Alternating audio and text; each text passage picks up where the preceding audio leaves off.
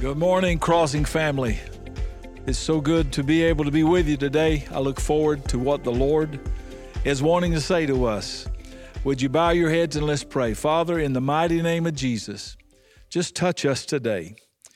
Lord, we are your servants, and we are here to listen to you, to heed what you say to us, and Lord, for you to impart into us all things that you see that are fit and needed.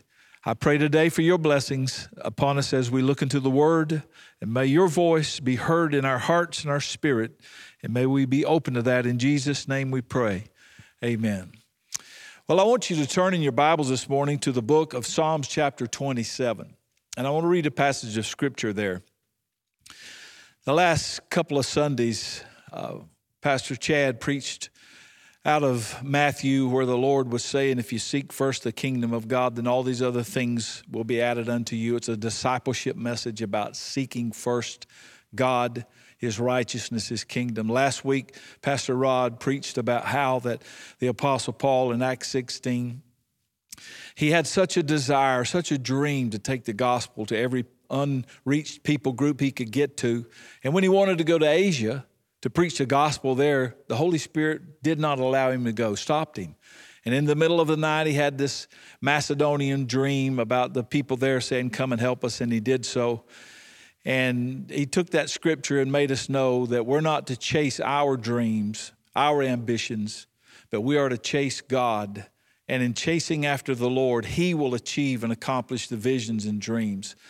And today I want to follow with that same theme about really seeking the Lord. And so I've chosen this scripture here out of Psalms. And let me read you these verses 7-8. The psalmist says, Hear, O Lord, when I cry with my voice. Have mercy also upon me and answer me. When he said, Seek my face, my heart said to you, Your face, Lord, I will seek. Do not hide your face from me, and do not turn your servant away in anger. You have been my help. Do not leave me nor forsake me, O God of my salvation.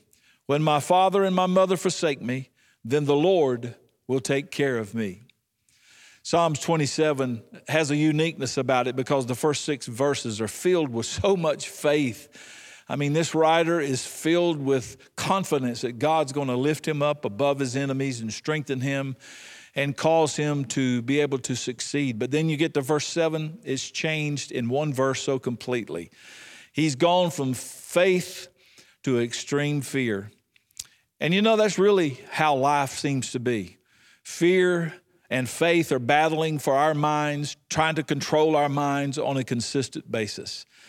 And so as I read this passage, it's this portion where he said, when you said to me, seek my face, I said to you, in my heart, I said to you, I will seek your face. To me, that is the pivotal point for all of us as we live life, as we are in need, as we face the struggles that are in front of us, and how can we do so and have any confidence that we're not going to be swept aside or swept under by the avalanche of troubles and difficulties that are around us. It's all revolves around seeking the face of God. I honestly believe today that seeking the face of God is the answer for all of our needs in our life. And so I want to speak about this today, and quite frankly, just recently. In a time with the Lord, I sensed the Lord say that to me, seek the Lord, seek my face. And it honestly caused me to reflect upon my walk. And I was asking myself questions like, am I really seeking the Lord? Do I seek Him? And it also it made me think about, am I just operating today on past knowledge? Am I operating today on my past experiences? And of course, I know that's not sufficient, but yet it is such a temptation and such a reality so often for us in life. When I heard the Lord say to me, seek the face of the Lord, it caused me to reflect upon just the general tenor of what has been the Christian culture in our world. And I asked these questions, are we seekers of God? Do we seek God for things, or do we seek God just for Him? Are we known as believers? Are we known for our desire for the Lord? Or maybe are we known for our experiences, or maybe our knowledge? All of these questions really moved me in my heart, and I want to proceed on that thought today, because the Bible gives repeated calls to God's people for them to be seekers of the Lord. Over and again, we hear the Bible tell us we are to seek the Lord. Psalms 105:4 says, seek the Lord in His strength. Seek His face continuously. Isaiah 55:6, seek the Lord while He may be found, and call upon Him while He is near. In other words, is there a time coming when you cannot seek Him, or maybe when He's not near? The scripture in Hosea chapter 10:12, break up your fallow ground, for it is time to seek the Lord until He comes and rains righteousness on you. Seek Him until. The time now is for us to do this, is what Hosea was saying. And we do it until there's a response from God. And I just ask you today, where are those people who seek God anymore until there is a breakthrough from heaven? I'm reminded when Jesus said this, if you ask, you shall receive. If you seek, you shall find. If you knock, it shall be opened unto you. I'm also reminded in Luke chapter 24, where Jesus, as He's leaving, says to His disciples, He gives them these instructions. You are to remain or to tarry in Jerusalem until you are endued with power from on high. And I just have to ask that question again. Are we those people that are seeking God today until there are answers given to us from heaven? I believe this with all that is within me. I feel like it is something I'm supposed to say to us today, and that is this. I believe that second only to your salvation is that seeking God is the most important aspect of a believer's life. Seeking God is the most important aspect of a believer's life next to his or her salvation, because no one ever gets close to God until they learn and they begin to seek Him with their whole heart. You look around and you see people and you think inside of yourself, I wish I had a relationship with God that way. And sometimes we just think people were just maybe born that way. Maybe they have their own inclination that way. And I want to say to you, that's not true. People that get close to God, people who have a close relationship with God, they only have it because they begin to be seekers of the Lord. And I've discovered it is really easy for us to substitute knowing things about God for actually knowing God. It's easier, quite frankly, to know theology, and theology is the study of God. It's easier to know theology than it is to know God. We can learn concepts, we can learn precepts, we can learn principles of God, and yet never be a seeker of God. We can attend church. We can participate in worship services. We can quote scriptures. We can learn Bible history, and we can be theologically correct and yet never really be seekers of God. You see, a Christian's life can become just a memorized, rote religious experience if we're not careful, being active but void of His presence. And that's why I think the Bible does warn us with scriptures like where Jesus said in Matthew 7, many will say to me in that day, Lord, Lord, have we not prophesied in your name, cast out demons in your name, and done many wonders in your name? And then I will say to them, I never knew you. Depart from me. In other words, you can go through the motions but never really have that intimacy with God, and what a price to pay. I believe it's also why the scripture tells us that in 2 Corinthians 13, we're to examine yourself as to whether you are in the faith. I remember the story in the Old Testament about Samson in the book of Judges, and how that God had anointed him and how God powerfully used him, as he was used in so many powerful ways, but he was careless in his life. And at a time when he needed to be able to muster the strength, and he thought he could shake himself again as he had done in the past, and he was living on past experiences, but this time it didn't work, and he became captured. He became crippled, because the Bible says Samson knew not that the Spirit of the Lord had departed from him. These are stories in the Bible, and the Bible just repeatedly tells us that we have to be aware that we are to be seekers of God. How can we avoid the tragedies that Samson fell into, or that Saul in the Old Testament fell into? And I believe the only way and the right way is to become a seeker of the Lord. And one thing I found out about God is God himself is a seeker. As a matter of fact, all of us are here today. Those who know the Lord, those who have come to a salvation experience with him. We didn't get here because we were the ones that pursued him. We came here only in response to his pursuit of us. God is a seeker. Jesus came to seek and to save that which was lost. When Adam and Eve in the Garden of Eden, whenever they had first sinned, immediately God began to walk in the cool of the evening in the garden and called out to them, "Adam, where are you?" Well, listen, God knew where they were, but God, who is a person who is always seeking after us. But one thing I've noticed about the relationship that God develops inside of us is the whole of the relationship with us is this. It all starts with God seeking us. But then once we've responded, once we've come to him, once that spiritual connection has come alive inside of us and we're born again, then there comes a shift inside of us to where we begin to have a hunger and we begin to have a thirst to seek after him and to pursue God. So God's method is to find us, and then to create inside of us this spiritual desire, this spiritual hunger that moves us to seek him.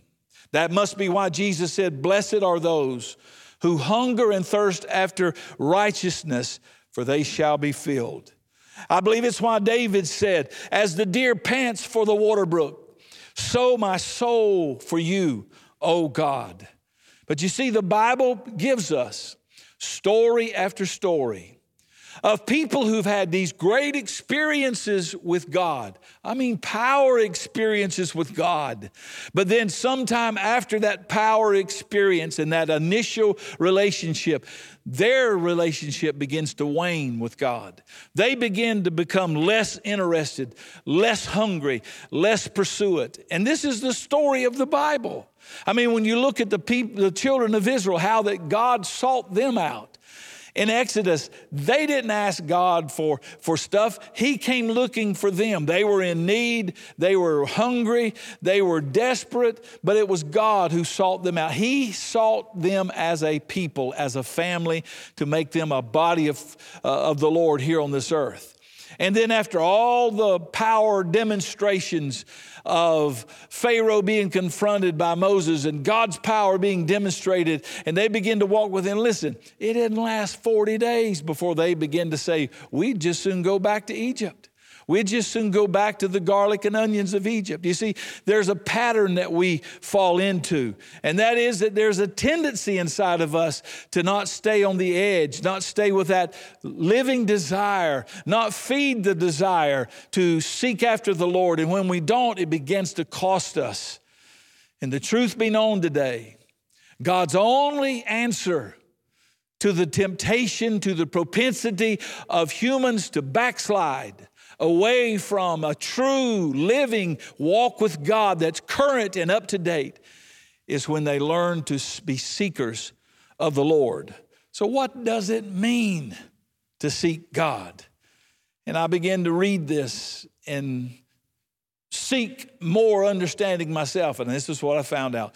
In the Old Testament, the Hebrew word for seek, and then in the New Testament, the Hebrew word for seek, both of these words are strong, active, words. In the Old Testament, the Hebrew word for seek, it means to search out by any method. In the New Testament, the word in Greek means to seek and to find. It means to find what is missing. You tell me, is there not something missing? Can you not sense that and feel that among us today? It just seems like there's a void between what's in this book and what you see happening in people's lives. It seems like there's a void between people who say they've had an experience with God, they have a relationship with God, yet how does their life reflect that? You see, when we seek God, seeking is an all-out, whatever it takes, pursuit of God until God is found. Now think about that. Moses in the Old Testament had a burning bush experience. That would get any of our attention. That would capture us with everything within us to have such an experience. And when that experience happened to him, you can follow his life. His life began to follow a pattern that for the rest of his days, he was seeking after God. He wanted that pursuit. There was one time when God was so upset with the Israelites, he said to Moses, you guys go ahead. I will send the angel of the Lord with you and guarantee you success to get into the promised land. But Moses said back to God, God, if you're not going, then we don't want to go. I don't want to go. I don't really want to go, even if you send your number one angel. It's not the number one angel I need, God. It's you that I need, Lord. And so he became a seeker of God. We're here today because of that. Abraham became a seeker of God. Abraham left his family. He left the farm. He left all of his friends and all of that which was familiar with him just to pursue after God. He didn't know where he was going. He did not know when he was going to get there. All he knew was he had this urge to grope and to keep going forward with God. In the Old Testament, Hannah, she became a seeker. She wanted a child and she was without children, couldn't have children. And she went into the temple and she prayed. She prayed herself voiceless. You want to see what seeking God is like? It's when you pray and you pray yourself to such a point that you have emptied your soul before God. And when she prayed herself voiceless, even to the point that they thought she was delirious or as Eli thought she was drunk, but no, she was getting in touch with God. Esther, when the nation of Israel was decreed to be annihilated, Esther became a seeker of God. And she sought God with fasting and with prayer. And she confronted Israel's enemy. And God saved her and the nation. You can just follow these patterns. David was a seeker of God. He said, one thing I've asked the Lord for, and that will I seek, that I may dwell in the house of God all the days of my life. Jesus was a seeker. The Bible tells us over and again that early in the morning, long before the sun ever rose, Jesus would get up and go off by himself to pray. Or after a long day of ministering to thousands and thousands of people, he had to be so tired, but yet rather than just going for a meal after the church service, Jesus would go off by himself on a mountaintop just to be with God, his Father. Paul was such a seeker of God. His one desire in his life, he said it in Philippians when he said, oh, that I may know him, and in the power of his resurrection and the fellowship of his sufferings. It was not all the other things. It was not wanting to be the Pharisee of Pharisees. It was not wanting to be the theologian of all theologians or the writer of more words in the New Testament than any other writer. No, it was just seeking after God. You see, if the Bible says that no man can see God's face, then it raises the question, why would God say, seek my face? Why would God put it inside of us? Why would the psalmist say, when you said to me, seek my face, in my heart I said, I will seek your face? Just recently, Kay and I had a wonderful Friday night and Saturday. We gathered in Atlanta and brought all of our grandkids there, and we were able to spend some time with them, went to a Braves game, but we stayed in a hotel there, and we actually had 5 of the 7 grandkids in our room with us for a while that night. And you can just imagine which five. Well, these are the five alive and active ones. I mean, age 9 and all the way down to, age 5. And they began to play this game in our motel room. Not a big room. It was hide and seek. So one would go into the bathroom and they'd close the door and all this kind of stuff. And all the others would hide. And then they would come out. The one in the bathroom would come out and go try to find them. And man, I'm here to tell you, I was surprised at how good these grandkids of ours could hide. Some hidden behind the curtains. You couldn't tell they were there. Some hid under the furniture. Others would get into a dresser drawer and close a drawer. They were good at it. Now, they were found. It took a while, but they were good hiders. But let me tell you something about God. God's not a good hider. Every time God hides, he leaves clear traces and evidence of where he's at. So why does he do that? Why would God say, seek my face? Why would he say to you, you will find me when you seek for me with your whole heart? And that's the reason why. Because God wants to be found. And when he's found, all previous priorities begin to be rearranged. And then all possibilities in front of us become realities. David said this. He said, "O God, thou art my God. I shall seek thee earnestly. My soul thirsts for thee. My flesh yearns for thee in a dry and weary land where there is no water." You see, that's to be the descriptive for ourselves. And I say it again, besides your salvation, the most important thing in your life is becoming a seeker of God. And somebody's going to say to me, well, what about reading the Bible? Well, that's part of it. But I'm here to tell you, even the Bible, it is a spiritual book. And it can only be understood by spiritual revelation. And you only get spiritual revelation when you set your heart to seek the face of God. And I want to say to you today, I sense, and you do too, there is a need to seek the face of God. We know we're living in unique times. We're living at desperate times. Every day it seems to bring about new crisis. This national unrest that is so prominent. The polarization of our society is more polarized than I ever remember. This pandemic that absolutely refuses to go away. And we're struggling with it even now. The economics of our day, the collapse that's in front of us, it seems like. Even our own personal freedoms are changing. On top of that, there is what I call the slippery slope of the world religion of humanism. And humanism is the belief that it exalts man to become his own God. It's the same message that Satan told Adam and Eve. No, you need to be your own God. You need to call your own shots. You get to decide what's right and what's wrong. And how does that serving us? Look at what it's producing over the years. Abortion on demand. Uncountable numbers of innocent babies. With no voice speaking for them. No justice saying, no, they should be able to live. Abortion on demand. What a difficult thing. Then recently, the Supreme Court's decision that they could decide how to redefine the biblical institution of marriage to where it's no longer one man and one woman. It's whoever, whatever. It's your choice. On top of that is what I call this the landslide of gender dysphoria that is everywhere. Do you realize now, and I know you do, but in America there are places where birth certificates no longer will have the identification of the gender, of the sex, of the birth. Somebody's going to decide that later. In our world today, when men are becoming women and vice versa,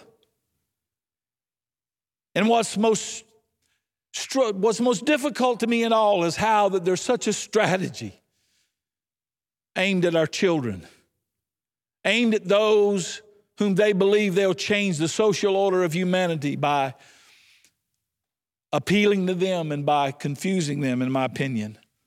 I don't know, and I'm sure most of you have by now, but just recently there was a posting of this thing called the San Francisco Gay Children's Choir. It's a men's choir, excuse me. It's the San Francisco Men's Gay Choir. And listen to the lyrics of this song that they sang. It says, "You think we're sinful against our right. You say we lead lives you cannot respect, but you're frightened.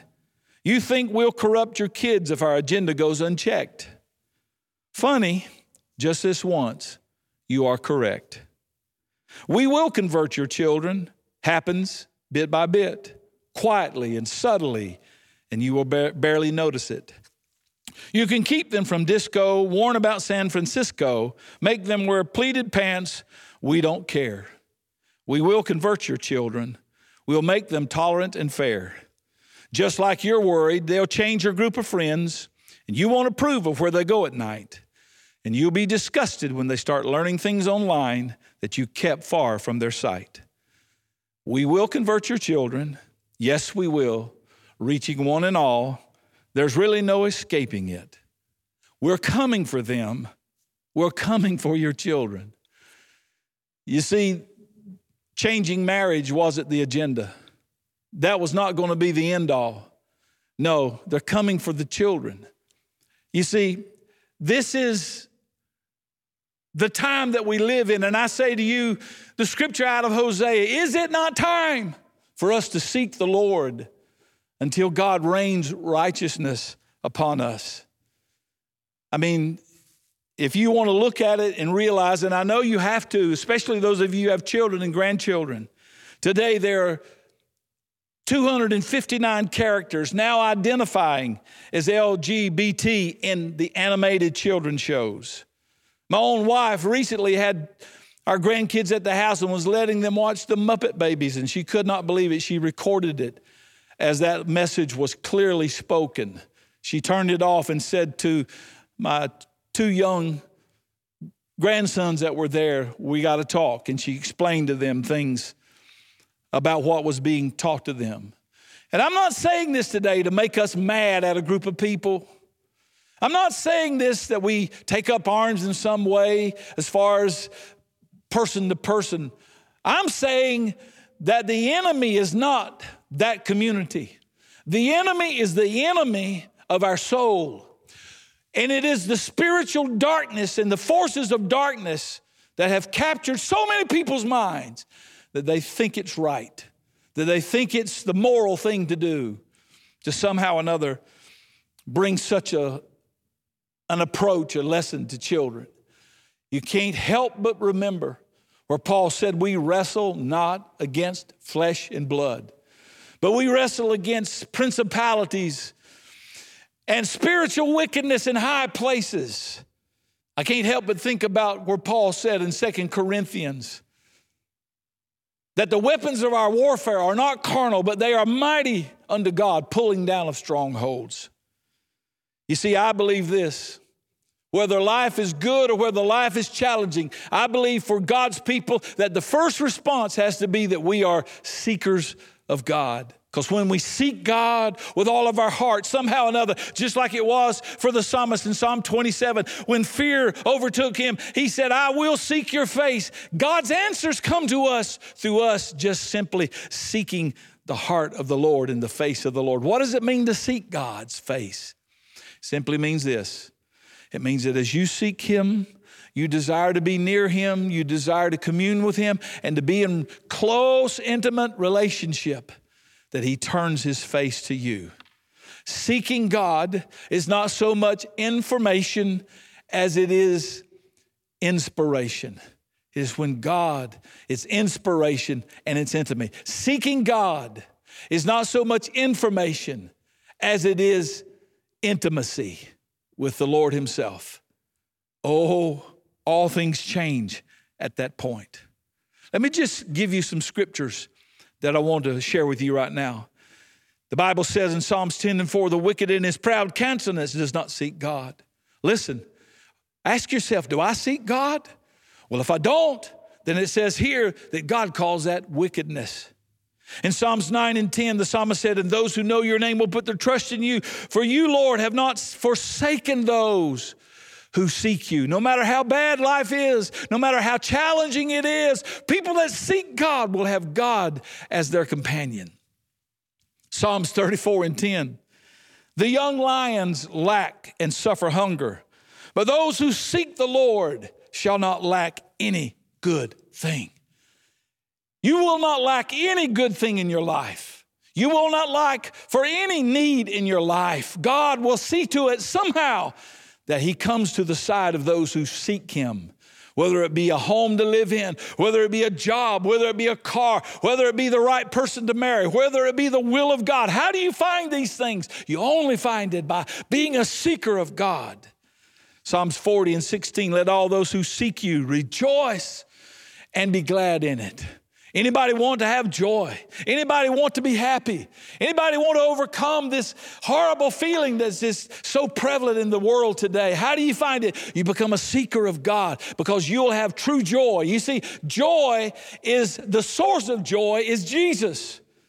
And the things that we need in our life, the happiness that we seek after is not in happenings, it's in the presence of God. The scripture in Jeremiah 29, verses 11 through 13, is such a popular scripture. You'll know it as I read it. It says, for I know the thoughts that I think towards you, says the Lord, thoughts of peace and not of evil, to give you a future and a hope. And everybody's heard this scripture, and thank God for it, because God does have a plan for your life. God does have hope for every one of you. But then it says, then you will call upon me and go and pray to me, and I will listen to you. And he said, and you will seek for me and find me when you search for me with all your heart. When you search for me with all your heart. In other words, we really need to take this scripture and see who he's talking to, what he's talking about. Because honestly, this scripture right here was being given to Israel and to Judah, who had been living in exile.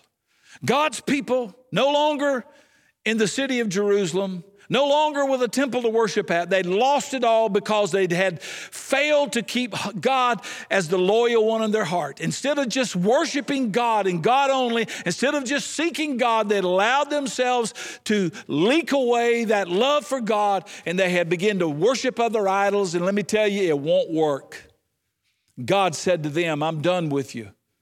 And they wound up 70 years in isolation, in captivity. They wound up in worse slavery then than they had been when they were in Egypt many, many years before that. And it all happened because they lost the loyalty of God in their heart. And God's speaking to them now. It's time for that season of justice and that season of them being brought around to having a heart for God to be over. And God's speaking to them and says, in the middle of your exile, in the middle of all that you've lost, know this, I have a plan for your life. I have hope for you. And when you seek for me with all of your heart, when you decide you're going to lay aside all the other things and just come and be for me, and you love me and you want me in your life, then you'll find that hope. You'll find that peace. You'll find that plan. And I also love this scripture in 2 Chronicles chapter 26. Verse 5, speaking about a king, his name is Uzziah.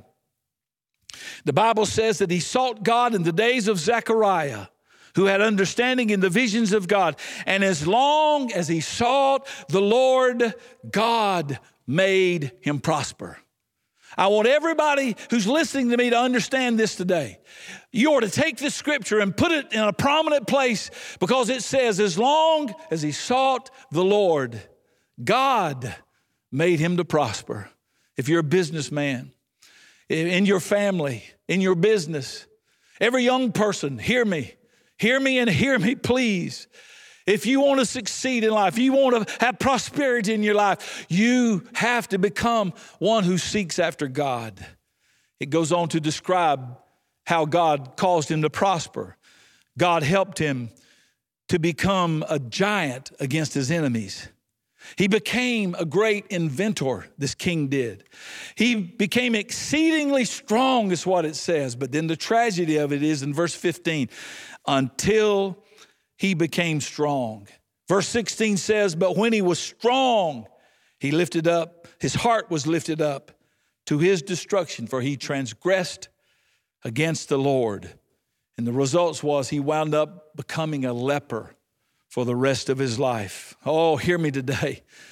Seeking God is where the answer is at. Seeking God is what really matters. That's why David said, one thing have I desired of the Lord, that will I seek. That's why he said, when you seek my face, you said, seek my face. My heart said, I will seek you. So I want to ask you, when's the last time that you heard the Lord say that to you? Hey, don't eat today. Why don't you fast and seek my face? When's the last time you heard the Lord nudge you and say, hey, put that down. Don't read that. Don't listen to that. Don't look at that again. Please come over here and be with me. When's the last time you sensed the Lord say to you, I'm missing you? Things are not as close as they used to be between us. You see, this is what is most precious in our life. And I honestly think today, I'll say it again, the most important aspect of a believer's life is that aspect of seeking the heart of God. I have a question for you. How many times will he quicken us about this? And we just, because we're so busy and we have so many distractions, we just kind of say, yeah, I hear that, but I'll do it later. I'm going to challenge you right now to do something. Matter of fact, you're watching me, I want you to get up from where you are. I want you to stand up, because I honestly believe your faith has to have action put to it. And today, if inside of your heart you have this hunger, you sense that need in your own life, need in our families, need in our nation, need in the world. We have to have help from heaven. And I'm reminded of the scripture in 2 Chronicles 7, if my people which are called by my name will humble themselves, turn from their wicked ways and seek my face, then they will hear from heaven and I will heal their land. And I want you to do that with me this morning. If you feel the need, if you sense God saying, hey, come and seek me, then it's time for us to seek the Lord.